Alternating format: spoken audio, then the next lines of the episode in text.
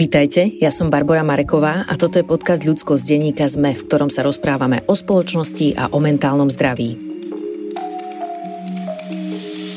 Dnes o príbehu umelkyne, aktivistky, feministky, ale aj bývalej žeriavničky Marišky Oláhovej. Prinášam vám ďalší rozhovor zo série zaujímavých a skúsených žien, od ktorých sa môžeme všetci a všetky niečo naučiť. Moja dnešná hostka, Mariška Oláhová, je uznávaná rómska aktivistka a sociálna pracovníčka z Detvy.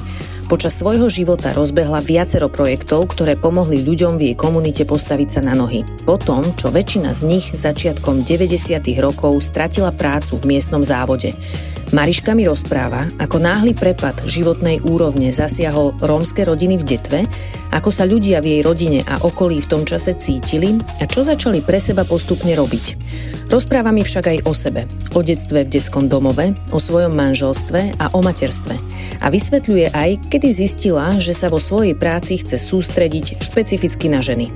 Okrem týchto vecí Mariška desiatky rokov viedla aj umelecký súbor pre deti s názvom Rómka, takže som zvedavá, ako táto jej dlhoročná aktivita podľa nej pomohla deťom. Predtým, ako začneme, vám chcem povedať, že v denníku ZME som začala písať aj newsletter k podcastu Ľudskosť, v ktorom sa s vami raz za dva týždne podelím o to, čo ma zaujalo, nad čím premýšľam a niekedy pripojím aj tip na fajn knihu, rozhovor alebo film.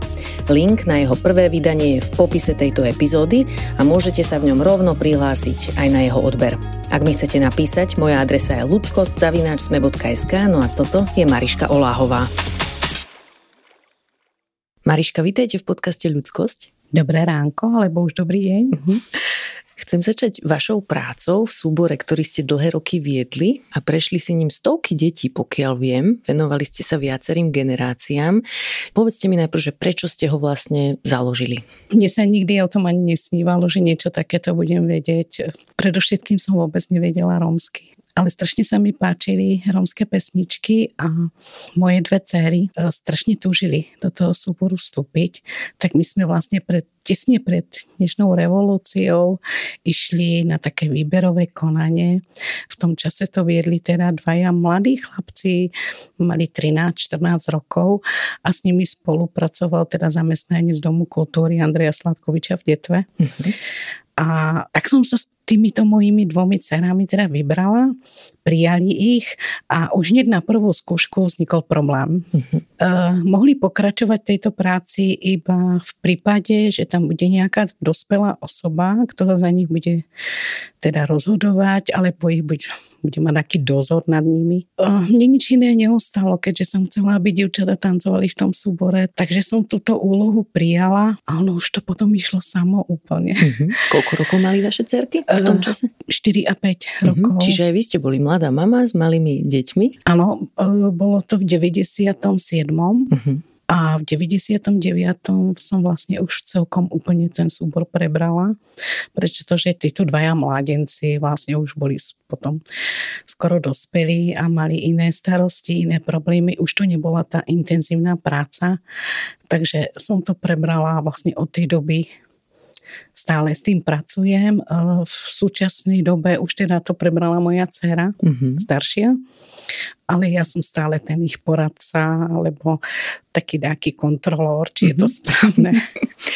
Na čo bol ten súbor vlastne zameraný? Čo ste tam s deťmi robili? Zo začiatku som ani ja nechápala, na čom je zameraný, čo je, ale boli tam krásne pesničky, e, deti krásne tancovali, boli niekde spolu, pracovali kolektívne a dávalo mi to zmysel, keď som teda videla ostatné deti, e, teda v detve, ktorí behali hore-dole bezcielne a vymýšľali tak normálne ľudsky povedané blbosti, s ktorými boli vždy veľké problémy. A čo ma strašne veľmi zarážalo, že keď sa stretlo napríklad 5-6 detí alebo mládež romská, okamžite tam boli policajti. Hmm. Bez toho, aby teda skúmali, čo robia alebo čo tam robia, hmm. hneď to riešili, tak vtedy som sa rozhodla, že teda toto takto nebude. Sme predsa len ľudia, aj my, aj my chceme teda takú slobodu alebo voľnosť. A dôstojnosť. A dôstojnosť, mm-hmm. áno. Tak som vlastne s tými deťmi začala pracovať e, troška v inej mierke a v inom zmysle. A to s tým, že tancovalo sa, spievalo. Ale popri tom sme začali plniť úplne iné veci, ktoré predtým boli problémové. Mm-hmm. Dochádzka do školy, spolupráca s učiteľmi, so školami tých detí. Boli niekde teda v nejakom mieste, kde uh, mohli, boli kontrolovaní. Mm-hmm. A veľmi dôležité pre mňa bolo, aby to naše okol, okolie nás začalo ináč vnímať a ináč vidieť. A to sa darilo? A to sa mi podarilo. Mm-hmm. To sa Vďaka mi podarilo. Vás? Prosím? Vďaka čomu podľa vás? No, vďaka tomu, z začiatku to bolo tak, že joj, krásne spievate, krásne tancujete. Ale potom postupne časom vlastne sa zistilo, že chodia do školy.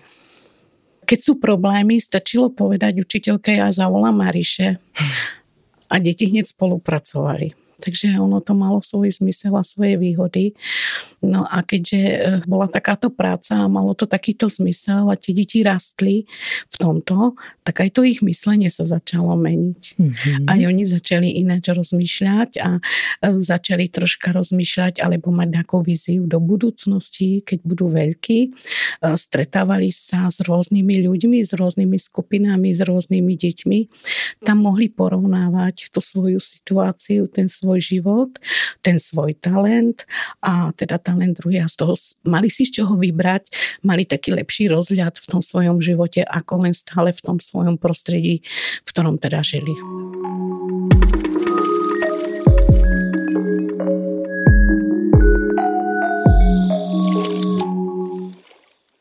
Ako ste už naznačili v tej prvej odpovedi, vy ste nevedeli po rómsky, keď ste začínali. A vlastne aj do detvy ste prišli v takom neskoršom veku, nie ešte ako dieťa. Povedzte mi, koľko ste mali vlastne rokov, keď ste prišli do detvy? 18. 18. A detstvo ste strávili v Hradci Králové. Prečo? som sa narodila v Hradci Králové. Do istého času som tam vlastne do tých 8-9 rokov som tam bývala s rodičmi. E, potom sme teda za času totality boli tie pravidlá v živote troška iné. Automaticky, keď bol problém v rodine, deti brali do detských domov, čo sa stalo aj nám. Ale ja som za to vďačná, pretože ten detský domov mi strašne veľa dal v mhm. tejto budúcnosti. Tým, že som vyrastala medzi neromami, tak vlastne ja si môžem porovnávať s strašne veľa vecí mm-hmm. a určité situácie si premysleť a nájsť vždy tú strednú cestu. Mm-hmm. Rómsky som teda nevedela, ale keď som začala chodiť, eh, tak to najprv som začala skúmať, teda, ešte ten 8 rokov je málo rokov. Ja som strašne veľa vecí si nevedela vysvetliť. E, nevedela som si predstaviť, pretože v tom okolí, kde som ja žila, v tej Dolní Černej, v detskom domove, tam Romovia neboli. A nikdy som nevedela, že Romovia sú a že sú to iní ľudia, alebo že teda táto spoločnosť ich hodnotí ako iných ľudí to bol pre mňa ako dosť veľký problém aj šok, keď som takých akorát, takých nesprávnych na stanici videla. A stále som si myslela, že budem teda takto vyzerať, takto pôsobiť a takto žiť, že či mi je to dané, alebo uh, ako mala som taký šišma v tej hlave. Mm-hmm. No ale potom časom to som išla na strednú školu a tam som sa stretla s deťmi aj romskými, aj neromskými. Nemala som žiadny problém s nimi, ani oni so mnou. Nejako som sa nehľadala, či som teda Romka, alebo či som Češka. E, brala som tak, že som človek a to mi aj ostalo. Vy ste sa aj spätne potom dozvedeli také presnejšie dôvody, že prečo ste išli do toho detského domova? Lebo myslím, že deti, keď sú tínedžeri, tínedžerky už dostanú nejaké dokumenty ohľadne tohoto. Áno. Prečítali ste si toto? Prečítala som si to a keď som to všetko dočítala, tak som bola strašne rada, že som do toho detského domova išla. Hmm. Lebo rodičia mali nejakú zložitú situáciu. Áno, áno, presne hmm. tak. Ale potom sa stalo to, že vlastne ja som zisťovala, kde mám akú rodinu že som si to tak asi v tej hlave, ešte v tej hlavičke vtedy neuvedomovala, ani sme nejako nechodili po rodinách na navštevy. No a v Hradci Králové som teda prišla, tam, tam, tam sa mi to troška vracalo do tej pamäti, že som tam teda bola a že mhm. týchto ľudí poznám. A niektorí, ako so mnou boli aj v kontakte, ako sem tam občas mi niečo napísali. A potom som teda zistila, že oca mám s deťmi, že v detve mám rodinu. E, tak som prišla teda kuknúť na túto rodinu. Pár dní som u nich aj pobudla. Koľko ste mali rokov? 17, uh-huh. 17, keď som začala tak troška víriť, pretože zo začiatku som si to nevedela v tej hlave tak ako urovnať, že kto som, čo som a kde mm. patrím a kde vlastne pôjdem. Není to vôbec jednoduché. Verím. Vlastne keď som si tieto rodiny tak obkúkala, zo začiatku mi to nebolo jedno. Mm. Ale potom časom som prišla na to, že a títo ľudia sú fantastickí. Mm. Tak ako u neromov sú ľudia nie že špatný alebo zlý, ale jednoducho so svojimi problémami, z ktorých si možno nemôžu vymotať, tak aj u Romov. Tak som to prestala riešiť, že Róm, neróm, alebo mm-hmm. kto som a čo som. A povedala som si, že keď budem mať ja rodinu, tak moje deti musia žiť v takom zmysle, že nebudú riešiť, či sú Rómovia. Keď si ešte spomeniete na detský domov, tam znie mi to ako keby takú dobrú spomienku ste na to ano. mali. Kto tam bol pre vás dôležitý? Mali sme veľké šťastie, že mm, ja som síce bola ešte vtedy malá, 8-ročná, 9-ročná, ale myslím, že ten život, ktorý som prežívala ešte v skorom veku, e, bol už dospelácky. Hmm. Prečo som dosť často viem, že bola s tými súrodencami sama hmm. najmladšiu, to bolo malo rok a pol. A vlastne ja som najstaršia z tých piatich súrodencov. Mm, jednu sestru nepoznáme, tu si adoptovali, tá s nami ani vlastne do detského domova nešla, mm-hmm. pretože mala zdravotné problémy s nožičkami. A ja som sa veľmi snažila, aby sme súrodenci boli spolu v mhm. jednom mm-hmm. detskom domove.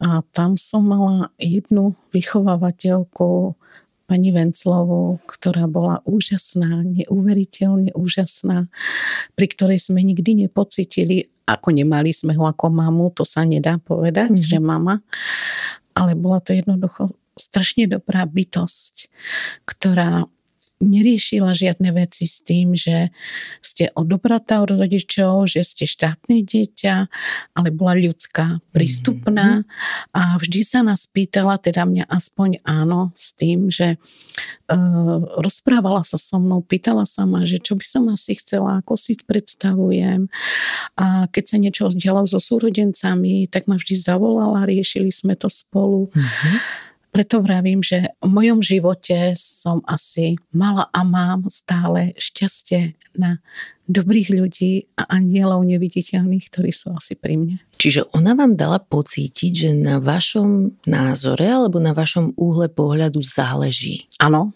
od nej som dostala prvýkrát asi ten pocit, ale ja som mala veľmi dobré zázemie aj v základnej škole. Mm-hmm. Že toto bol detský domov, ktorý teda nebol že uzavretý, len čiste pre nás. Bola to malá dedinka a, a v tej dedinke sme my mali voľnosť, ako keď idete od vás domu, mm-hmm. len musíte povedať, kde idete, hej, a plniť si teda svoje povinnosti. Myslím, že ako normálne deti v normálnych rodinách. Bolo nás tam 24, takže nás nebolo tak strašne veľa. Mm-hmm. A bolo to také, také rodinné zázemie. Ale ja som si hneď, ako som tam prišla, behom pol roka vytvorila také také zázemie, že som bola hneď tam taká, že hviezda.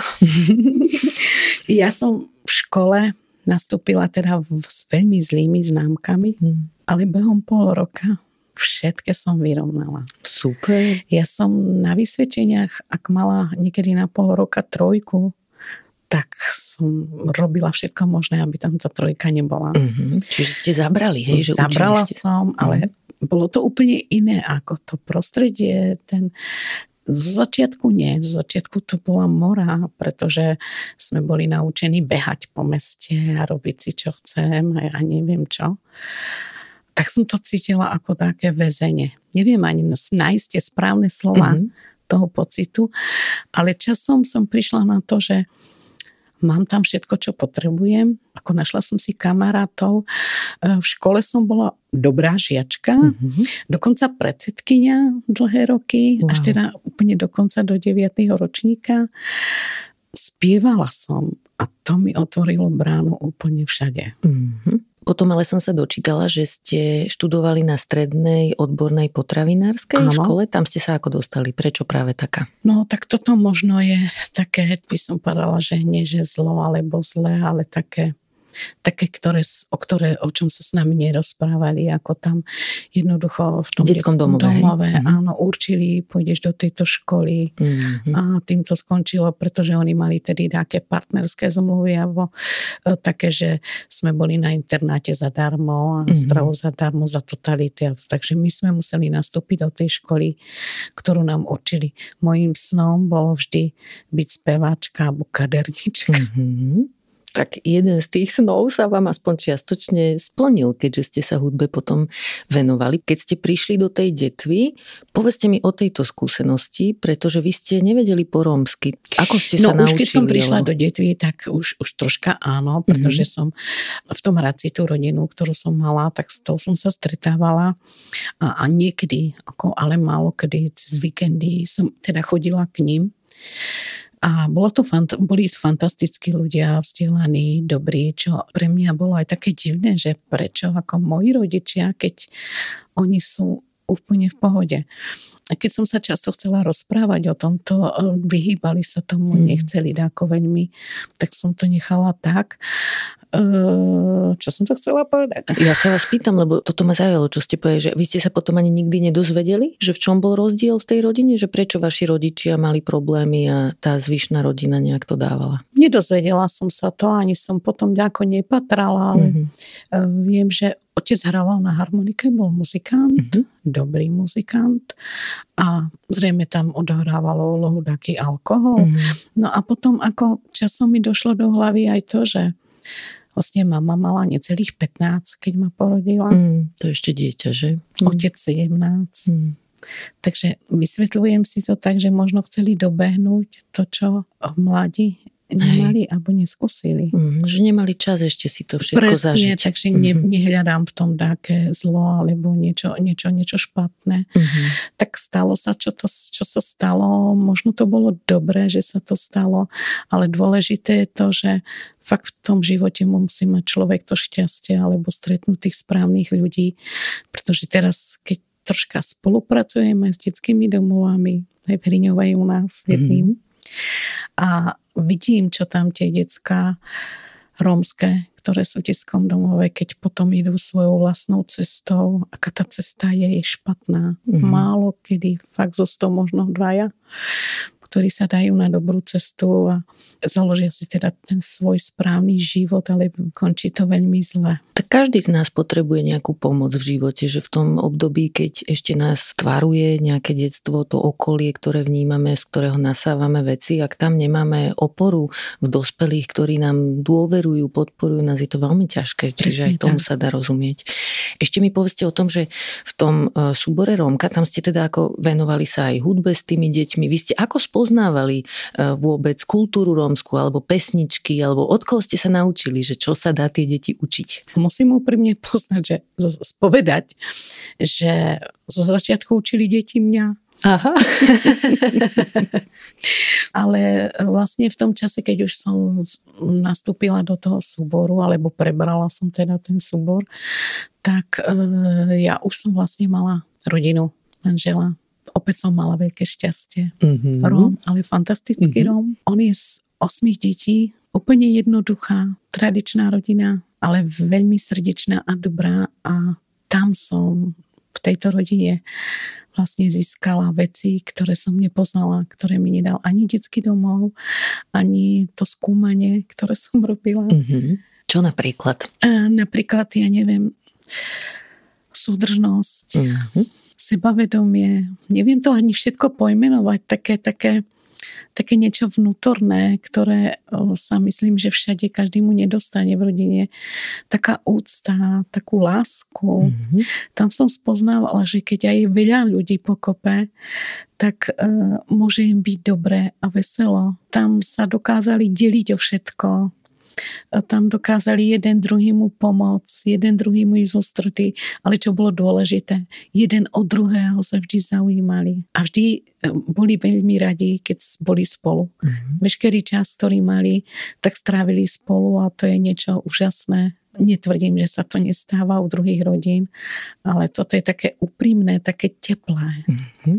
Takže v tejto rodine som vlastne, už som, už som vedela niečo romsky, keď som do Detvy prišla, pretože v tom Hradci Králové a, a vlastne v tej rodine aj s, tým, s tými ľuďmi na, na tej strednej škole, s tými deťmi som niečo pochytala, ale vôbec som sa to neučila. Mm-hmm. Ja neviem, keď som bola taký čas medzi nimi, tak ono to samo tak ako do mňa sa vracalo, alebo mm-hmm. niekde sa to objavovalo.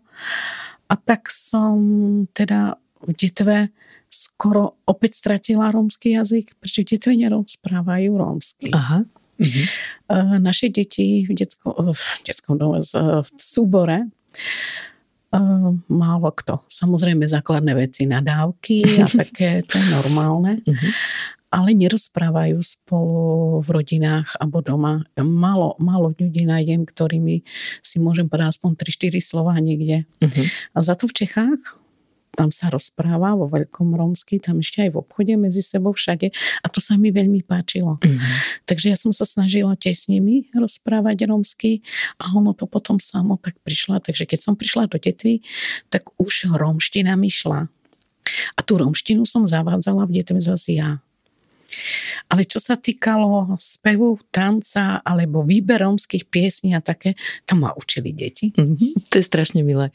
A ešte som sa v jednom článku dočítala takú halu, že vy ste istú dobu pracovali v podpolianských strojárniach ako žeriavnička? Áno. To je jak možné? O tomto mi porozprávajte.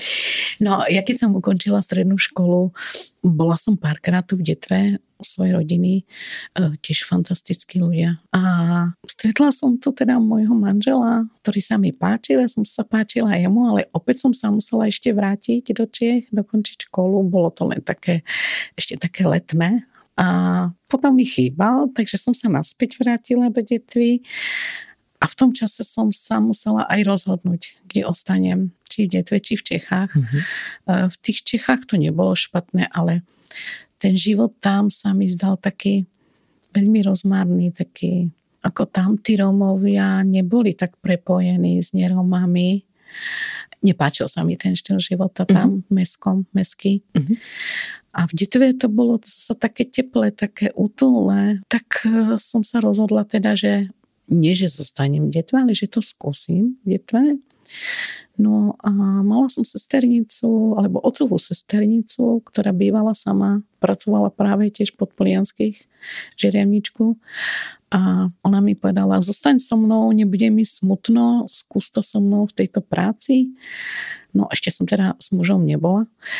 Tak to bolo vlastne u moje úplne prvé zamestnanie, mm-hmm. kde som nastúpila a vydržala som tam dosť dlho.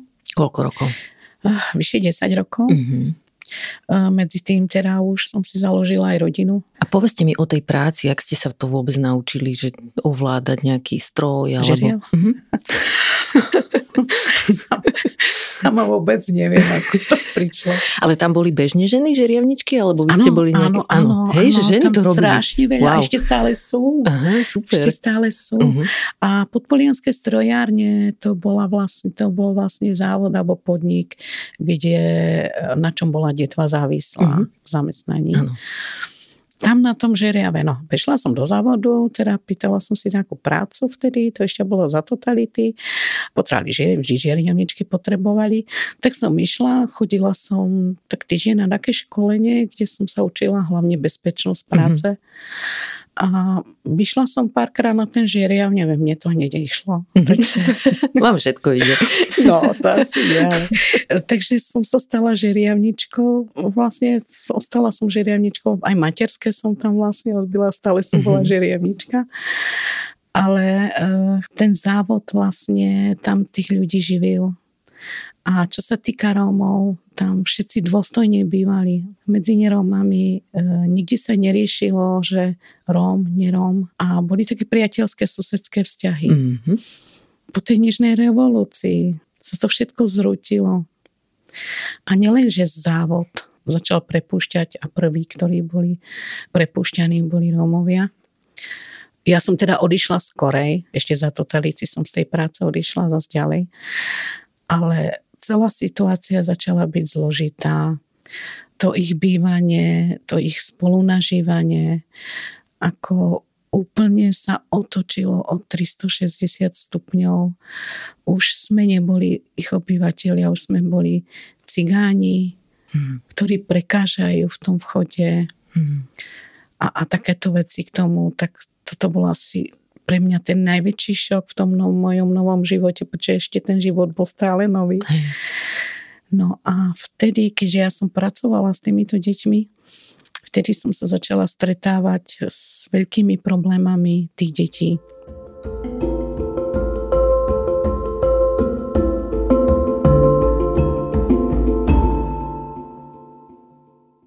Ešte, ak môžem, čomu pripisujete to, že tie vzťahy sa zhoršili, že ľudia zrazu schudobneli, lebo stratili prácu a to začalo tvoriť problémy? Alebo čo presne spôsobilo tú tenziu? No, jedna veľmi závažná vec v tom čase bola, ktorú neviem, či niekto postrehol, ale ľudia boli naučení chodiť do zamestnania, do práce. Uh-huh. To znamená, že z tej práce e, tie byty, ktoré tam mali, im automaticky z výplaty strhávali, takže sa platilo. Teraz, keďže boli prepustení a bolo to vo veľmi krátkom období, hneď po revolúcii, tak e, neboli informácie dostatočne dané, zvlášť kromom, že existujú nejaké úrady ako sociálne oddelenie, mm-hmm. hej. A ja neviem, čo ešte všetko, všetko vtedy bolo vytvorené. A že títo ľudia sa musia ísť tam zaevidovať, mm-hmm. aby teda dostali tie peňažky dáke na to bývanie, alebo čo. No a k tomuto, kým ľudia prišli, tak prišiel taký čas. Mm-hmm. A oni sa dostali do takého kolesa, aj keď sa už potom zaevidovali, ako prihlásili, ale už tam bola tá medzera tých neplatičov, to, tej sumy, ktoré že mali nedoplatky zrazu. Takže sa mm-hmm. stali zrazu neplatičmi a mesto to začalo sústrediť všetko na jednu časť detvy na dole hneď zo začiatku e, mesta, keď mm-hmm. vchádzate e, do mesta. Takže stratili, a stratili teda bývanie a presúvalo ich mesto niekam do presúvalo toho geta, ich hej? presne dolu mm-hmm, na okraj mm-hmm. mesta. Tam sme si tiež zažili strašne veľa vecí a vlastne vďaka tomuto, že som s tými deťmi robila ten súbor, tak ja ani neviem, ako som sa presunula do týchto problémov, do týchto mm. vecí, ktoré som začala riešiť nie preto, že som múdra, alebo preto, že chcem, mm. pretože mám sama svoje starosti, ale preto, že tie deti to prežívali, tieto starosti, Hej. tieto problémy v rodinách. No a keďže som pracovala s tými deťmi, tak automaticky som bola prepojená aj s tými rodinami, mm. teraz ich rodičmi. A tam som videla teda, že je problém, môžu byť vysťahovaní, môžu byť bezdomovci. No a tak som začala zisťovať, čo preto môžem všetko urobiť, koho osloviť, kde ísť. A ono sa to všetko tak začalo nabalovať, že potom niekto mi povedal, že robím sociálnu prácu. Vy už ste ju dávno robili a ani ste o tom nevedeli, hej? Presne To tak. milé. A teda potom, ako to pokračovalo vlastne? Lebo ešte jednu vec som sa povedať, že my keď e, v novinách čítame, hej, o 89. a o revolúcii a o tom, že ako nám to zlepšilo životy, to je veľmi zaujímavé potom počuť, že nie všetkým. Že niektorí ľudia v tom čase zažili niečo aj traumatické vyslovene, povedala ano. by som.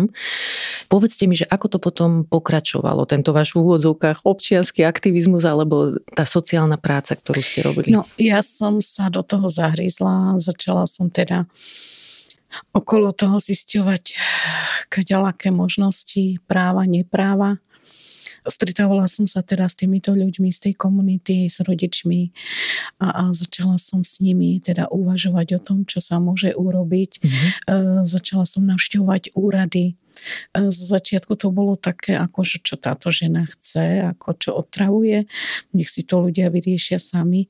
No a vtedy vzniklo občanské združenie, aby som mala teda také zázemie a také právne opatrenie. Uh-huh. Ako sa volalo? Klub spolu v Detve. Uh-huh. My sme to potom premenovali. Už teraz sme, sme povedali, že keď sme 35 Rómka, tak budeme občanské združenie Rómka. Uh-huh. Super. No a začala som hľadať niekde také materiály alebo ľudí, ktorí by ma v tomto posunuli získať také, také vedomosti o tom. A tak som sa dostala do Nitry na katedru rómskej kultúry, mm-hmm. kde som teda bola dva a pol roka ako frekventant, sociálne právo a sociálna práca. Mm-hmm. Čiže ste si aj doplnili nejaké Dopl- formálne to? To bolo alebo... treba, pretože ja som mm-hmm. o tomto nemala teda žiadnu šajnu. Ale ja vám poviem, že poznatky zo života vás tak zdieľa, také, také, také poznatky vám mm. dajú. Iba tie právne veci mi bolo treba teda vedieť, aby mm-hmm. som nechodila niekde s tým, že neviem, mhm. čo mm-hmm. môže mať, čo nie. Že vám to aj zlepšilo pozíciu, že ste mali vzdelanie a vedeli ste ako keby z pozície ano, ano, autority. Uľahčovalo mi to mm-hmm. presne pri Rozumiem. vyjednávaní s úradmi. Dobre, a potom teda ako ste si pomohli v tej komunite? Že čo ste robili špecificky, aby sa situácia Romo Romiek zlepšila? No, keďže sme si založili to občanské združenie, tak sme rozmýšľali, kde teda budeme pôsobiť, pretože to je to na okraji mesta a s tým, že sa tam zoskupovalo veľa rodín, ktoré boli predtým úplne fantastické rodiny a tie rodiny neboli zlé, alebo špatné, alebo hygienicky závadné, ale jednoducho, čo ich úplne chápem z toho ľudského pohľadu, prestali baviť život. Hmm. Takže boli ľahostajní vo všetkým. Aj k sami k sebe, aj k tomu svojmu okolí, aj k tomu poriadku, ktorý tam bol. Že tam vlastne vznikal ten výraz, ktorý som počula nevtedy a neskoršie. Tí neprispôsobili občania, hej. Hmm. To myslím, že dosť vo vás teda urobí veľkú zmenu. Hmm tak sme teda toto občanské združenie, šli sme na mesto, požiadali sme o priestory a Odôvodnili sme to tak, že tie priestory potrebujeme priamo medzi tých ľudí mm-hmm. dole, mm-hmm. pretože chceme s tými pra- ľuďmi pracovať. My nechceme s tými ľuďmi pracovať, ale tí ľudia chcú pracovať s nami. Takže sme si tam vytvorili teda priestor, kde sme robili rôzne aktivity s deťmi, okrem súboru. Prvá aktivita veľmi dôležitá bola, kde si nás všimli potom, všetky inštitúcie, ktoré v detve boli, poriadok v tom okolí. Mm-hmm. Čo ste, že spolu ste chodili zbierať uh, smeti? Najprv, najprv to boli môj muž, ja a deti zo súboru. Uh-huh. Čiže vy nemôžete, ako, ak máte taký prístup k ľuďom, a to nielen k Rómom, ale všeobecne, že e, pôjdete robiť, musíme tu mať poriadok, tak to nemôžeme žiť, neuspejete musíte niečo ukázať alebo hľadať, ako k tým ľuďom sa dostanete mm-hmm. troška pod kožu. Takže ja som začala s deťmi, s mužom. Môj muž ten nám tam opravoval lavičky, pieskovisko, my sme tie chodby, požiadala som mesto o opravu uh-huh. toho, čo sa dalo, vchodové dvere a také veci. A vybrali sme si čiste len jednu budovu. Tam boli tri budovy, ale my sme si vybrali jednu, v ktorej sme pôsobili. A chceli sme tých ostatných ako namotivovať. Závideli, čo sa nám aj podarilo tak sme si teda riadili to svoje okolie a najprv ľudia ako len tak pozerali, mali nad nami rukou a niektorí ma odsudzovali za to, ale bolo ich veľmi málo, musím mm-hmm. povedať, e, ktorí povedali, však keď je hlúpa, nech zariadi a čo za mhm. nami. Ale postupne času sa zase objavili ľudia, ktorí sa hambili. Mm-hmm. Tak jednu sobotu sme urobili vonka ako takú, že brigádu veľkú, boli sme si piati, šiesti dospelí, teda ja a tí najbližší. A po obede nás už bolo úplne strašne veľa. A všetko to bolo vyzbierané, krásne, čisté, upravené. Len tie priestory jednoducha ešte boli špatné. Mm-hmm. Tam mhm. bol zahádzaný výťah, strašne veľa smetí, ja neviem, dva roky, tri, to tam nikto neriadil. No tak sme vyhlásili súťaž lebo boli tri poschodia, materiál sme dodali, čo mm-hmm. potrebovali a vyhlasili sme súťaž, že kto bude mať najkrajšiu chodbu, čistú, vymaľovanú, upravenú. Ja ani taký demižon vína sme tam mali. Mhm. Také úplne, že jednoduché. Hej. No a tí ľudia nám povedali, víš čo, my ideme do tej súťaže, však je to sranda, dospelí ľudia sa súťažia, ale nejde ani o to víno, ale ide o to, že vidíme, že chceš a už sa nebojíme, pretože e, máme niekoho, kto pri nás stojí a kto, keď niečo sa deje, nás vie zastať mm-hmm. a kto vie vyjednávať. Mm-hmm. A vtedy som vedela, že som teda už zvíťazila, že tí ľudia budú spolupracovať. Perfektne. Takže tie chodby teda prebehla tá súťaž. Samozrejme vyhrali všetci, takže sa delili potom s tým vínom. Ale my sme tomu mestu ukázali, že nechodíme si furt stiažovať mm-hmm. a niečo pýtať, ale že niečo robíme. To bol ten prvý ústretový krok, ktorý sme urobili a vtedy s nami začali rozmýšľať, vyjednávať, hľadať a to bolo pre mňa veľmi dôležité a vtedy som videla, že sme zvyťazili. Takže tí rodičia potom nakoniec sme vymýšľali alebo našli si, ja som hľadala rôzne projekty, ako tým ľuďom jednoducho vrátiť to sebavedomie, tú chuť mm. do mhm. toho života a upravovať si to všetko okolo seba, ale hlavne dôležité bolo si to udržiavať nedovoliť tým deťom, aby teda devastovali, mm. nedovoliť mládeži, aby sa schádzali na tej chodbe a robili teda zlé a ja neviem čo všetko, ne, nebol nočný kľud a tak ďalej. Takže tí ľudia začali spolupracovať a keď spolupracovali, tak vravím, není dobré tým ľuďom niečo za to, pretože je to pre nich dávať, ale keďže je možnosť napríklad obdobie takého zamestnania, tedy boli verejnoprospešné práce cez úrad práce, Takže som išla na úrad práce k riaditeľke, tam som jej povedala, čo je vo veci, čo by sme chceli. Im sa to páčilo, pretože to celé okolie už bolo pekné. Mm-hmm. Predtým chodili takto z vrchu okolo do hotela Detva na obedy a teraz už chodili cez nás. Mm-hmm. Tak vyšli ústrety, pomohli mi ľudia taký projekt vytvoriť, e, troška viac vedomostí o tom mať. A v tom čase sme zamestnali 20 ľudí, to bol začiatok, ktorí mali normálne pracovnú zmluvu a mali teda rôzne, bol domovník, takže sme vytvorili neformálnu skupinu domovníkov. Vybrali sme, alebo kto mal záujem, sa prihlásil matky, mm-hmm. detí, ktoré si urobili taký rekvalifikačný kurz pre prácu s malolitými deťmi, takže vznikla neformálna materská škôlka. Mm-hmm, super. Potom sme tam mali rôzne aktivity s deťmi, ale čo bolo veľmi dôležité, e, vznikla tiež neformálna skupina žien, ktorá biflovala, doslova biflovala všetky tie veci, ako tú prácu okolo toho a vytvorila sa samozpráva, neformálna samozpráva ženy. Uh-huh. Tedy vlastne som začala pracovať so ženami. Uh-huh.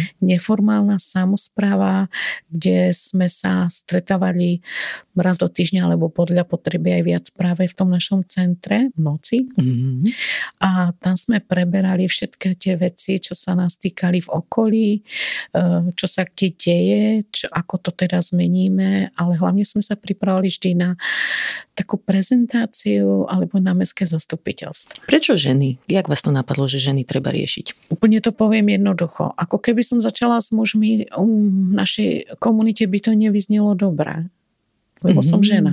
Mm-hmm, že by to brali jak nejaké nebezpečné, flirtovné alebo tak, niečo? Presne mm-hmm, tak. Mm-hmm. A druhá vec, nie, toto je druhá vec, čo som povedala. Prvá vec ešte predtým je, že si dovolím povedať, že to je mýtus, že chlap je hlava rodiny. Ako je to podľa vás? Podľa mňa to bolo a vždy bude, že hlava rodiny bola žena. Fakt? Áno. Mm-hmm. E, Sice chlapi chodili do roboty, nosili výplaty a mm-hmm. neviem čo. Ale už potom tie výplaty ani nenosili, pretože nemali prácu. A tie ženy, tie museli rozmýšľať, kde vezmu na elektriku, na nájom, mm-hmm. deťom na desiatu, čo doma uvaria.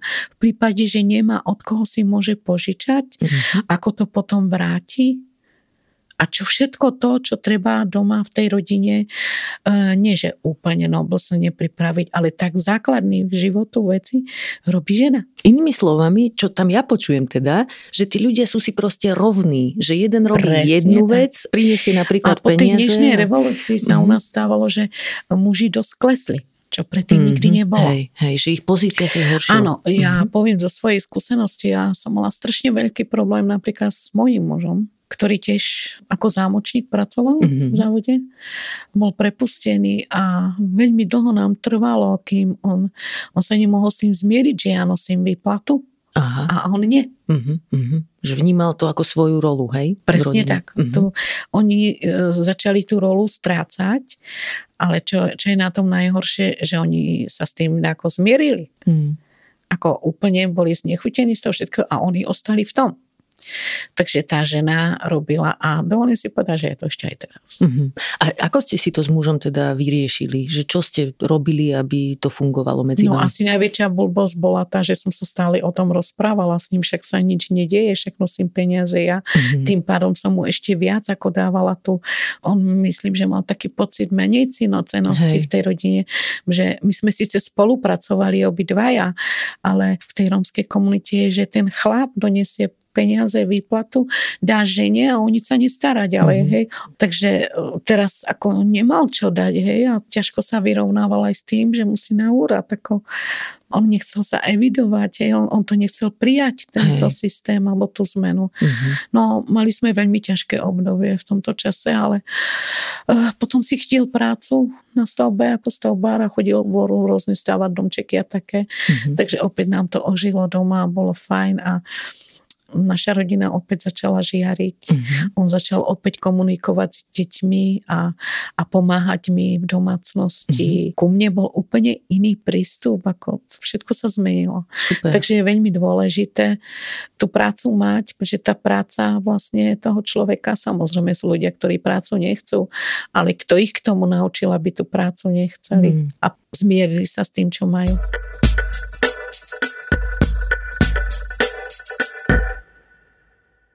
Ešte k tým matkám sa chcem vrátiť. Keď ste si tam zriadili teda takú tú, že neformálnu škôlku ste to nazvali, ako toto zmenilo vo vašej komunite možnosti ženám?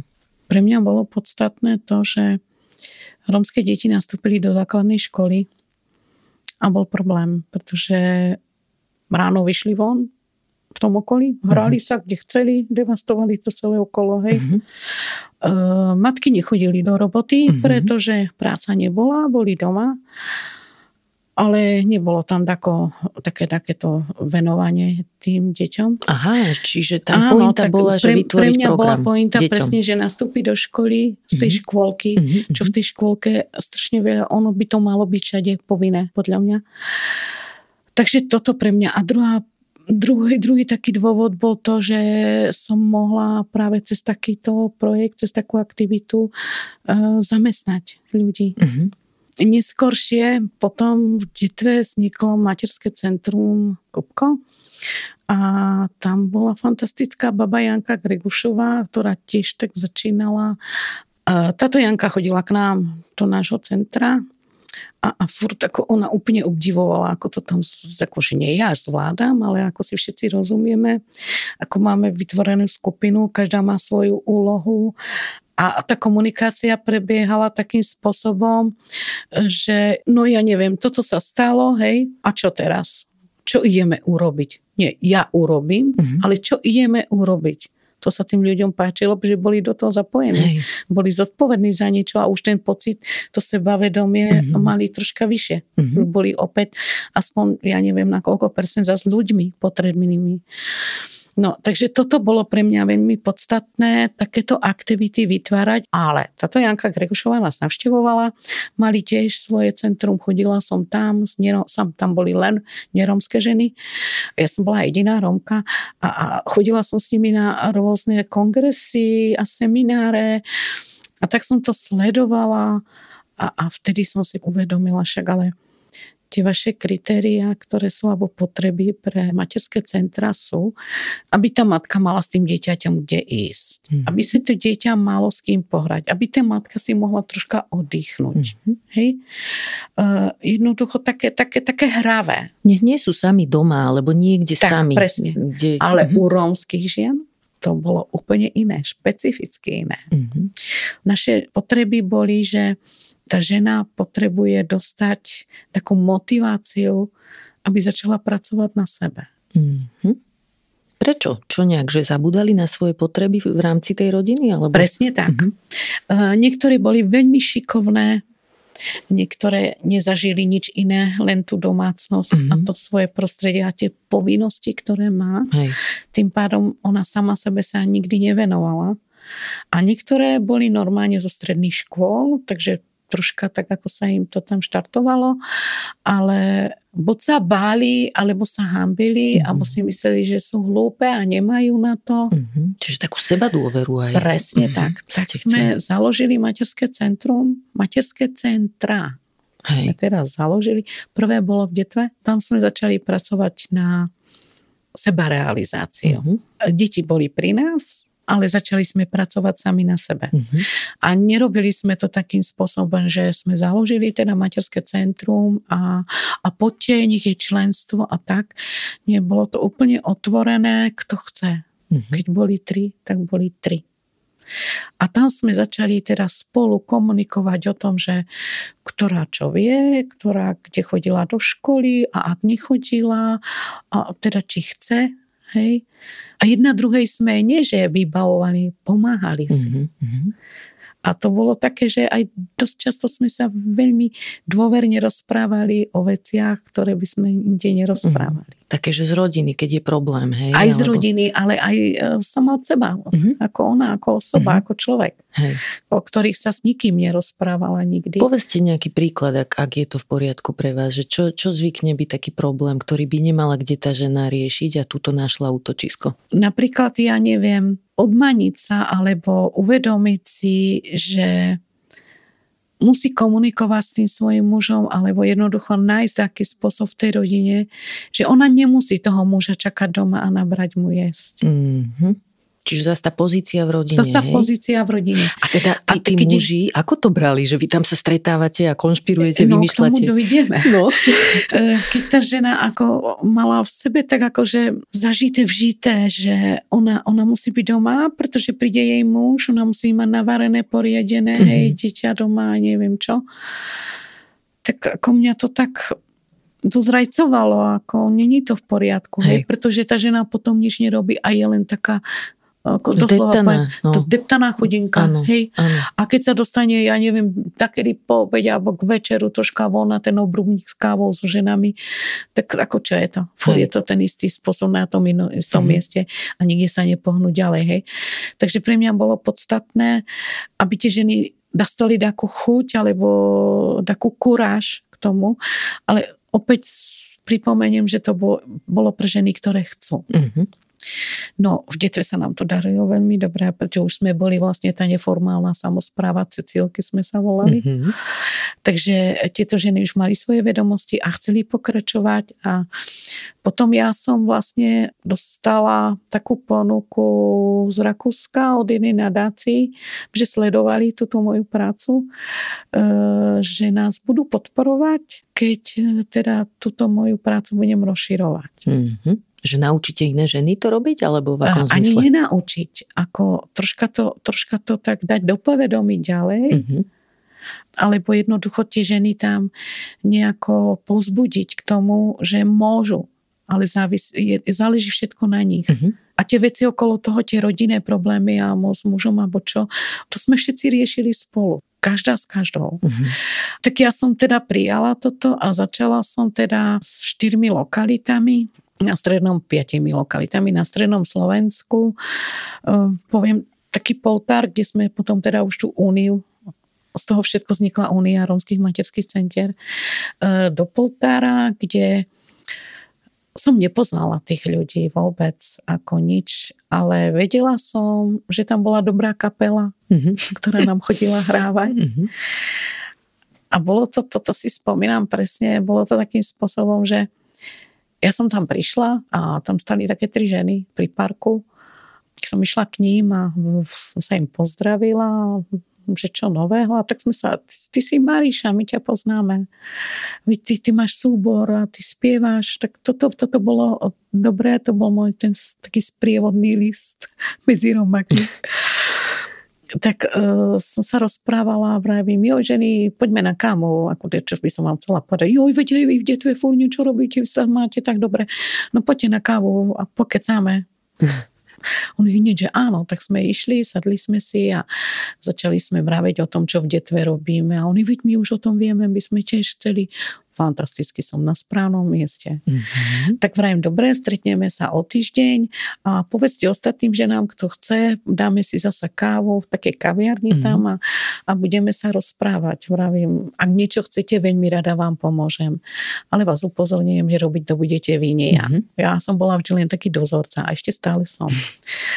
Tak vlastne prišlo viac žien a tam sme teda vraveli, že aké sú možnosti, že na to sú aj peňažky dokonca, môžeme to podporiť a nech, že je to na nich. No a takto sme sa začali stretávať a nabalovať aj v rôznych častiach, pretože tam boli aj výborní ľudia, teraz, teraz už naša predsedkynia Beatka Berkijová, mm-hmm. Čonková, ktorá už bola taká líderka, ako už troška niečo robila, ale o, bolo to také slabé, dosť ako ešte uspaté. Mm-hmm ale bola veľmi šikovná a je. No a vlastne ja som takto získala tri prvé členky z Inokade, to bola Anička, Baďa a Beatka. Ono sa to potom začalo nabalovať a keď sa to začalo nabalovať, tak sme začali tvoriť program.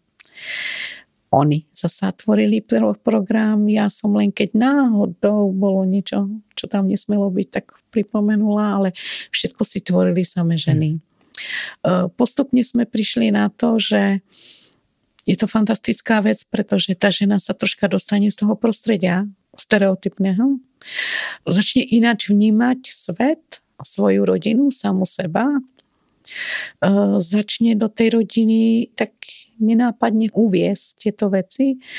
A čo bolo veľmi dôležité, že my sme celý čas a ešte stále pracujeme v týchto materských centrách v obývačkách. Mm-hmm. To znamená, že vždycka ideme k niekomu domov. Mm-hmm. Tam sa všetci stretneme a tom je muž. On to vidí, hej? On že... to vidí. Aha. A niekedy sa k nám pripojí. Mm-hmm. A vidí, že vlastne tá žena nič zlom nemyslí. A potom druhá vec tam bola, že ja som mala ten dobrý sprievodný list medzi Romami, mm-hmm. že juj s Marišou, buď ako Mariša, to bude dobré. Mm-hmm. Hej, takže oni mňa videli v dobrom svetle a, a išla som možno takým príkladom, čo ma najviac tešilo zo všetkého. A začali s nami tiež spolupracovať. To znamená, že keď sme mali akciu, tak sme im dali úlohu napríklad variť kúľaž, mm-hmm. pripraviť nám priestor, robiť, robíme turnaje, ako robíme športové dni, turnaje mm-hmm. medzi lokalitami. Tam nám robia rozhodcu, Super. A, a takéto maličké úlohy dostávajú a dostávajú sa medzi nás, tým pádom aj s nami komunikujú, nielen so svojou manželkou, čo je úplne iné, uh-huh, keď to má uh-huh. s ňou sám a iné, keď je v partii ako s nami. A, a začne to buď ináč vnímať. A ak to ináč aj nevníma a stále to svoje ego si drží, uh-huh. tak sa hambi to povedá na hlas. Aha, to je niečo. pádom vlastne to žena sa troška odbremení a začne byť mobilná. Čo Ale čo, super. Podľa vás, čo je vlastne na pozadí tá obava u tých mužov? Že čo by tie ženy vyvádzali, keby nemal troška prehľad o tom, že vidí vás tej obývačke napríklad? Ťažko povedať, že čo by videli, pretože ja si nedovolím ani povedať, že mm-hmm. ktorý by čo videl, hej, niekto by sa mohol aj uraziť. Ale predovšetkým je dôležité vedieť, že romská žena nikdy nemala voľnosť. Hmm. Bol to len človek k tomu, aby fungoval v domácnosti, aby sa staral o nich v tých domácností a, a jednoducho ona nemá čo svoje okolie vnímať, ani teda dá ako svoje vedomosti rozširovať. Oni majú človeka ako takého dajme povedať, sluhu doma. Mm-hmm. Hej? Čiže najprv otcom, bratom robí v úvodzovkách servis a potom manželom, hej? Že... Presne tak. Najprv mm-hmm. v rodine, mm-hmm. ako, ako dieťa už mm-hmm. a, a potom tej svojej rodine manželovi, presne. A muž, muž vlastne tým, že ja neviem, chlap si ide na pivo, kedy chce a vôbec nemusí vnímať o to, že treba umyť riad, hej, hej alebo že povysávať, alebo že s deťmi byť, alebo čo jednoducho on má chuť na pivo, alebo sa s niekým dohodol a ide, hej. Mm-hmm. No ale žena nemôže povedať, vieš čo, ja si idem so ženami na vinko, ako hej. to neexistuje. Už teraz to existuje. Mm-hmm, super. Už teraz to existuje. Mariška, ale vy ste teda feministka, sa mi tak zdá. Áno, a hlasím, určite sa k tomu hlasím, ja vrajím, že som feministka, ale viete, keď poviete slovo feministka, tak to každý vysvetlí troška ináč, mm-hmm. teda zvlášť u Rómov. Hej, poznám to, no, sama na sebe. A ja vždy poviem, že feministka, ale ja som feministka taká, ktorá má manžela a miluje ho. Mm-hmm. Však to všetky, nie? Alebo väčšina, tie, čo máme manželov, tak to tak máme. Veď no, to sa ale niekto to vníma úplne Hej, ináč, chápem takže. úplne. A vy ste si kedy vlastne prvýkrát toto povedali, že vy ste feministka? No ja som o tom dlho nevedela. Ani ja? Až potom, keď, keď neviem, kde bola taká konferencia, tak ako sa nazvali feministky, hej, uh-huh. a začali vraviť, to, čo, čo som aj ja. Ste sa v tom našli, hej? Že to, čo ja som sa vo veľa veciach našla. Ja uh-huh. som strašne veľa vecí robila a vôbec nevedela som, ako sa to má. E, nehľadala som k tomu také pojmenovanie. Uh-huh. Vždy som hľadala nejaký zmysel.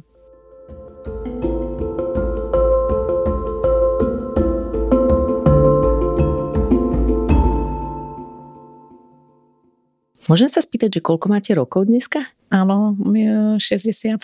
OK. A tak spätne, keď sa dívate na ten svoj vzťah, tak e, čo by ste možno aj mladším ženám povedali, že je dôležité vo vzťahu? No, teraz už je to ľahšie, pretože tieto naše rómske dievčatá už vlastne sú v takom vyššom leveli ako boli napríklad ich matky, uh-huh. alebo ich babi, a už vôbec ich babičky. Čiže vy už vlastne vidíte svoje céry, nie? Vo vzťahoch. Aj moje céry, uh-huh ale aj, aj vlastne tie deti, ktoré odrastli. Mm-hmm. Už sú to ženy, už majú oni deti. A ten ich spôsob života v tej rodine je úplne iný. Čo? Ako u tých. Už sú si takí rovnocení. Mm-hmm. Ako už tá žena povie, že ja idem s kamarátkami alebo idem k susede na kávu.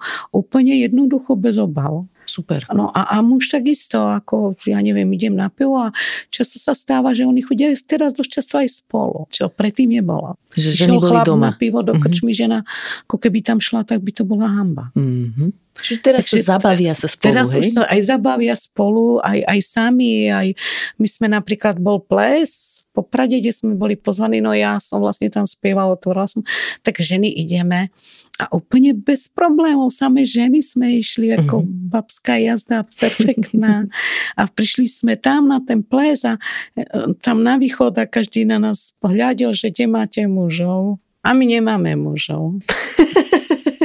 že ako to vás pustili? No pustili, prečo by nás nepustili?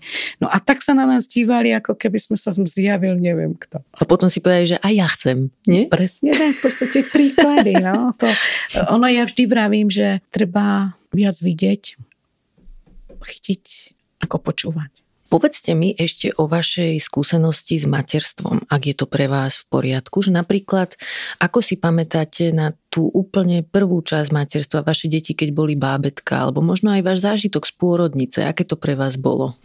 No, v tom čase som ja, tak ako som spomínala, už neriešila, že Rómka alebo niečo, ale odstupom času mi došlo strašne veľa vecí. Mm-hmm. Ja som rodila vo Zolene a už v tom čase tam bola jedna izba porodnici, ktorá bola pre rómske mamičky a stále je. Mm-hmm. Ja som toto strašne dlho, neskoro pochopila mm-hmm. a to keď išla rodiť moja dcera, jedna alebo druhá. A tú mladšiu, čo mám, tak to je feministka aj gremeň.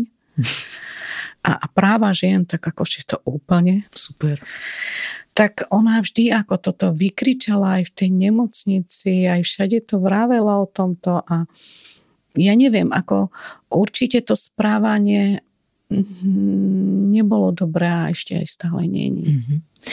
Ja chápem, mm-hmm. že sama som bola svetkom toho, že prišli niektoré mamičky, ktoré boli v katastrofálnom stave. Hej, to je v poriadku. Ale podľa ľudskej stránky Hej, to nemôže byť takto riešené, mm. že tam jednoducho tá matka alebo tá žena je pre nich niečo, čo musia urobiť a dosť. Mm. Hej, pretože musia. Mm. A aj to správanie k tým ľuďom. Ku mne sa správali pekne, ja nemôžem ja som nemala žiadny problém, ale cítila som to tam, že som iná. Mm. Pre nich som iná. A najhoršie je to, že berú všetky do jednoho vreca. Mm. To znamená, že vy môžete byť, ja neviem, aká pripravená, hej, hygienicky nezávadná, neviem, čo ešte by tam všetko malo byť, vybavená, ste Romka a oni majú tú svoju latu nadstavenú ako s Romkami a tak to ide. A v tomto smere sa podľa vás nedá trocha sociálnej práce nejakej urobiť? Že predsa len aj tie ženy, ktoré majú problém s hygienickými vecami, veď aj tam je za tým chudoba. Čiže rozmýšľam, že... generačná chudoba, áno. presne väčšinou. Čiže prečo toto nejak sa akože neposúva tak akože rýchlejšie? Eh, ja to ako veľmi neriešim v detve, pretože tam to ani není tak zapotreby a keďže máme takú ženu, ktorá potrebuje pomoc, tak to není také, že by bola špinavá, zanedbaná ale sú to úplne iné veci. Ale chodím aj na východ do lokalít a tam je to strašne katastrofálne stále. Mm. Koľko rokov sa s tým robí, koľko programov prešlo, hej, ale oni môžu učiť tých ľudí, môj názor, ako hygienickým návykom, ale aké budete mať hygienické návyky dobré, keď od malička rastieš v tom, čom si. Mm-hmm. To znamená, že je rodina, tá rodina má deti, Hej? A v tej rodine alebo v tej osade si chodia 2 kilometre prevodu a to dieťa v tom vyrasta. Uh-huh. Takže pre ňo tento spôsob života je normálny. Hej. Pre nás je nenormálny, pretože my sme, ja neviem, mali hneď kúpeľňu, keď sme sa narodili.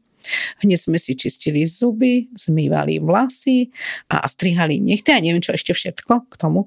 Ale toto dieťa kopíruje rodinu, Hej. mamu. Hej. To všade, v každej rodine si myslím, že každé dieťa Jasné. kopíruje Hej. tých ľudí, medzi ktorými vyrasta.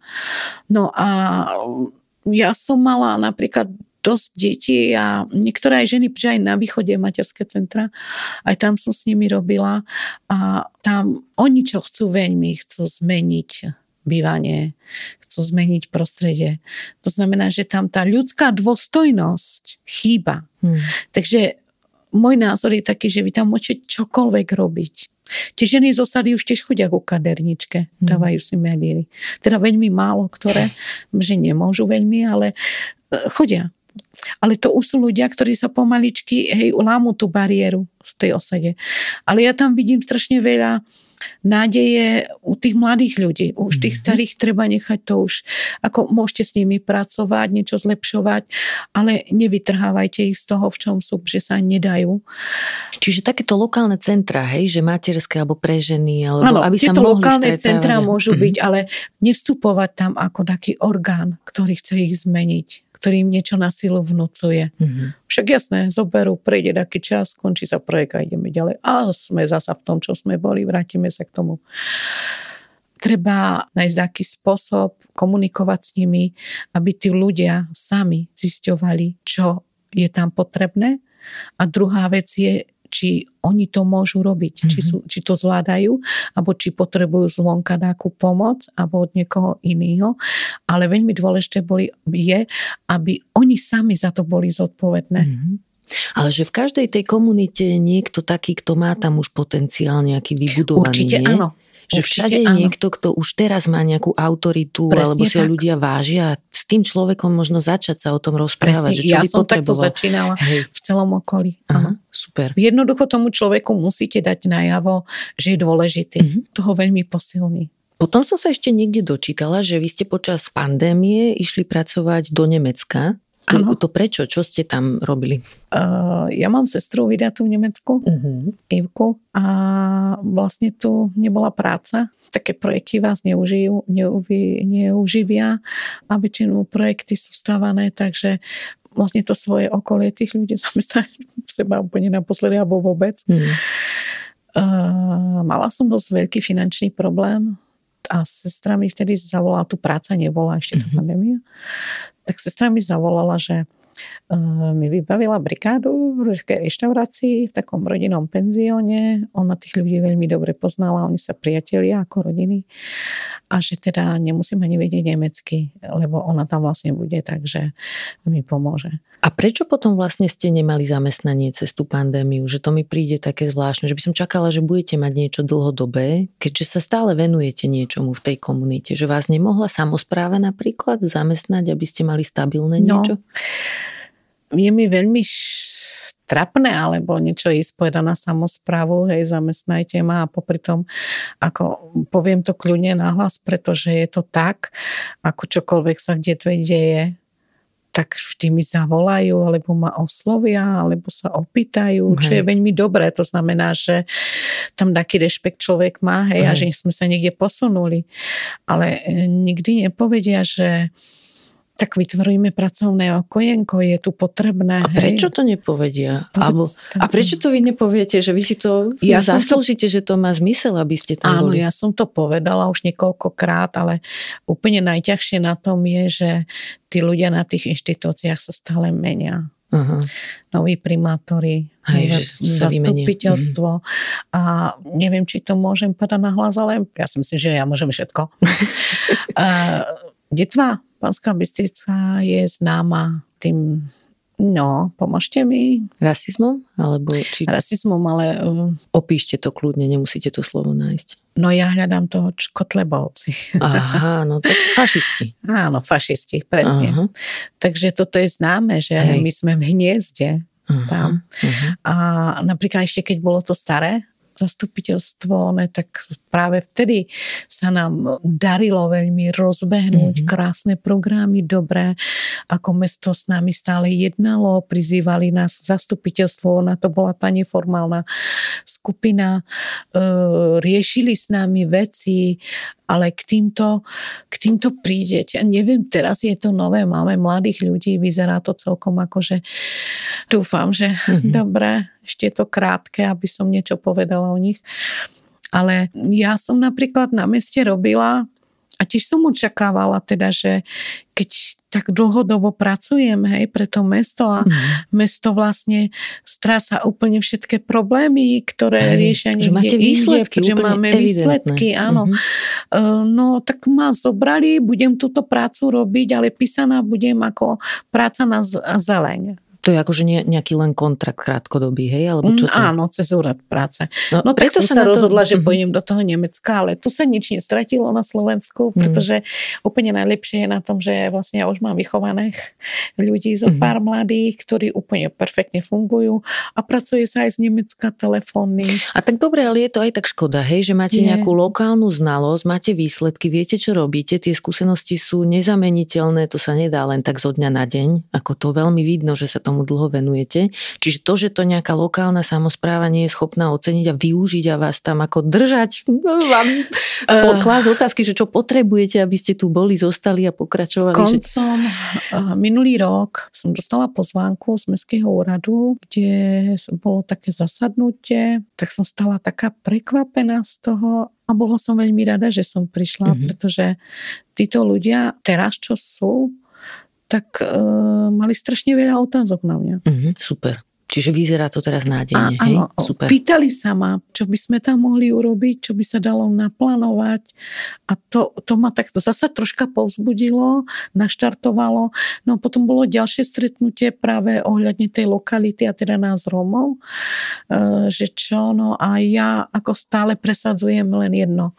My tým ľuďom môžeme dať, ja neviem čo, všetko na svete, ale ak nebudú mať aspoň tí, ktorí veľmi potom túžia a ktorí chcú a, a majú svoju predstavu a víziu o svojom živote, obzvlášť mladí ľudia, dôstojné bývanie a nebudeme ich všetkých tlačiť tam do toho jednoho úlu, do toho geta, Hej. tak nemá ani význam, aby sme niečo Hej. robili. Že to je základ, to je prvá podmienka Presne. toho, aby všetko ostatné fungovalo.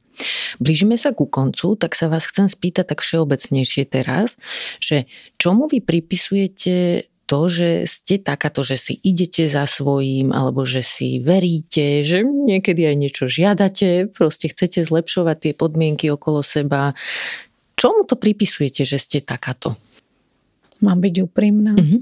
Ja to ani nechcem. Ale jednoducho v tom okolí, alebo to všetko, čo máte okolo seba, vás to donúti. Nedávam to, hej? Nedávam mm-hmm. to, presne. A potom mám tiež deti, oni majú už tiež svoje rodiny a ak budeme všetci len čakať, kto nám, čo nám táto spoločnosť dá a necháme, aby oni dirigovali, že čo nám je potrebné a nepýtali sa nás, tak sa budú mať veľmi zlé aj tie moje vnúčence, aj mhm. pravnúčence. A ako sa tá situácia e, vyvíja podľa vás? Napríklad, keď sledujete svoje céry, spomenuli ste, že vzťahovo to je teraz už také rovnocenejšie, ale tak celkovo v ich živote, že je to podľa vás už teraz lepšie, nejako citeľne, ako ste to mali vy, keď ste boli v ich veku? Alebo... No tak ja neviem, to je asi povahou, lebo ja keď som prišla, tak som bola hneď, uh, som si dovolila urobiť vodický preukaz, jazdiť na aute, e, dovolila som si chodiť do Nitry do školy, e, dovolila som si chodiť e, do zahraničia na týždeň, na dva na rôzne semináre, mm-hmm. fur niekde na takých seminároch, na takom školení, na takých poradách, hej, a vlastne ja som bola tá prvá vzorka v detve asi. Mm-hmm. No my sme sa s mužom dohodli jednoducho. Ja som povedala, že mám svoj cieľ a sám videl, tie deti k nám chodili, bol s nimi. Však nám aj veľa urobil, pomáhal. Ako. On, on bol fotbalista, hej, v detve, veľmi dobrý fotbalista. Mm-hmm. A ja som mu prala drezy celému mostvu, ešte v tých práčkach, čo ste museli ručne šmýkať. Mm-hmm. Pláchala vo vani a podporovala som ho v tom. No tak si myslím, že aj to veľa urobilo, že aj on podporoval mňa, ale nebolo to také zasa rožové. Prišiel taký čas a začali ho tí druhí nahovárať a tak ako štekliť, hej, že máš mladú ženu, ona ti behá aj na týždeň sama a také veci. No takže klamala by som, keby som povedala, že bolo všetko ideálne a krásne. Nebolo. Ale veľmi dôležité, čo som zabudla povedať ja o tých, o tých materských centrách, o ženách, že teda z tejto práce pre mňa ten najkrajší výsledok je, že tieto rómske ženy si dorobili maturity. Mm-hmm. Niektoré prešli až na vysoké školy, dokončili vysoké školy. Čo je myslím, že ten úplne najväčší úspech a tie, čo ako ne, ne, nešli do školy, že nikoho nenutíme a musíme mať také ženy tie domáce uh-huh. v mhm. lokalite, e, tie teda ako sú stále otvorené, kedykoľvek môžu a sú tu všetky ženy, ktoré už sú po 40 ale vedia ísť vybavovať na úrady, vedia ako pristupovať, vedia základnú vec, že keď niečo idú vybavovať, musia vopred o tom niečo vedieť, mm-hmm. aby sa nedali zaskočiť. Tým svojim deťom už s nimi nerozprávajú takým spôsobom ako predtým, že daj pokoj, chod sa von hrať, hej, že je to úplne iná komunikácia. Dokonca som zistila, že aj tí ich muži si ich už ľukajú, čačkajú, pretože sa začali upravovať, venovať sebe. Ešte tá komunikácia je krásna, taká zmyselná. Takže toto všetko v tej rodine, čo sa odohráva, alebo čo dokáže urobiť, je, myslím, ten najväčší výsledok. To, to, to vám nezaplatia žiadne peniaze. Že s tými ženami, keď potom komunikujete, tak máte úplne... Ja niekedy mám také, že pre Boha, veď oni, čo rozprávajú, ja tomu nerozumiem. Sú vzdelané už, že? A vaše cery čo robia? Táto staršia má ITPčko. Čo to je? administratívne práce uh-huh. v detve. No v tom čase sme nech, nechceli niekde cestovať, takže robila toto. Uh, mladšia má konzervatórium. Uh-huh. Majú deti? Áno. Či máte uh, vnúčata, hej? Mám už aj pravnúčku. Uh-huh. Oh, super. Staršia, moja Peťka, tam má 4 deti. Z toho dve deti odmaturovali a idú na výšku tretí chodí do 8. triedy a najmladší je druhák. Mladšia Anička, tá vlastne má dceru, tá má už 22, už 22 rokov a tiež doštudovala. Tá vlastne otehotnila po škole, má babetko a hneď ako porodila jej dcera, tak teda otehotnila jej matka. Mm-hmm. Kopa bábetiek veľmi, veľmi to nechcela, ale sme ju prehovorili, takže má tiež krásneho maličkého mm-hmm. chlapčeka Michalka. Takže mám jednu pravnúčku a šesť vnúčat. Gratulujem. Dúfam, že budú všetky a som zdravé. Šťastná. Perfektné. Povedzte mi ešte poslednú vec, že na čo sa tešíte? Čo by ste chceli ešte dosiahnuť, alebo čo vás čaká? teším sa zo života, teším sa, že sa ráno zobudím a že vidím decka, že nechcú ísť do školy, pretože sú živé vlastne. Nie? z tohto všetkého sa veľmi teším. Teším sa aj s deťmi, z detí, ktoré už teraz nás otravujú, že už skúšať a už festivály nech sú. Dneska sa stretnem so ženami, z toho sa teším, ale zároveň som aj taká ešte viac neistá, ako som bola v tom čase. A není to vekom. Je to tým, čo sa všetko okolo nás deje. Hmm. A človek začne rozmýšľať, veď toto je moja energia, to sú moje vrázky, to, to je moja únava a má to zmysel. Hmm. Keď sa deje, čo sa deje a není vôbec pravdou, že my sa nezaujímame o politiku. Politika je predsa sám život, ktorý prežívate. Hmm. A mám strašné obavy o to, že že čo vlastne ďalej bude. Rozumiem. A je aj v poriadku si trocha oddychnúť a nechať to na ďalšiu generáciu prípadne? Uh, veľmi sa snažím to robiť, aj mm. to mhm. robím. A neuveríte to, no to je bumerang, ono sa to vždy vráti. Hmm. Predtým, ako odídete, nám ešte môžete dať nejaký tip na dobrú knihu, alebo na nejakú hudbu, alebo na film, ktorý sa vám páčil. No asi keby som povedala, že film Cigán sa mi páčil, tak by to nebolo fér, lebo tam som hrala. Kľudne kľudne aj ten. A dá sa nájsť niekde? Na internete? Áno, alebo... Mhm. Dobre, dobre, to je dobrý tip. Uh, čo ma veľmi potešilo, Matko, a nevynechala som ani jeden diel uh, Dunaj k vašim službám. Uh-huh. Ďakujeme veľmi pekne. Toto bola Mariška Oláhová. Vďaka za rozhovor. Ďakujem aj ja. Ďakujem, že ste počúvali podcast Ľudskosť o vplyve rodiny a spoločnosti na mentálne zdravie a teším sa na vás o týždeň. Nová epizóda vychádza každý štvrtok a nájdete ju vo všetkých podcastových aplikáciách a na stránke sme.sk. Ak sa vám podcast páči, môžete nám dať 5 hviezdičiek. Pomôžete nám ho dostať k viac ľuďom. Na výrobe tejto epizódy som spolupracovala s Michalom Juríkom a moje meno je Barbara Mareková. Ak mi chcete napísať, moja adresa je ludskosť.sme.sk a okrem toho som aj v podcastovom klube Denníka Sme na Facebooku.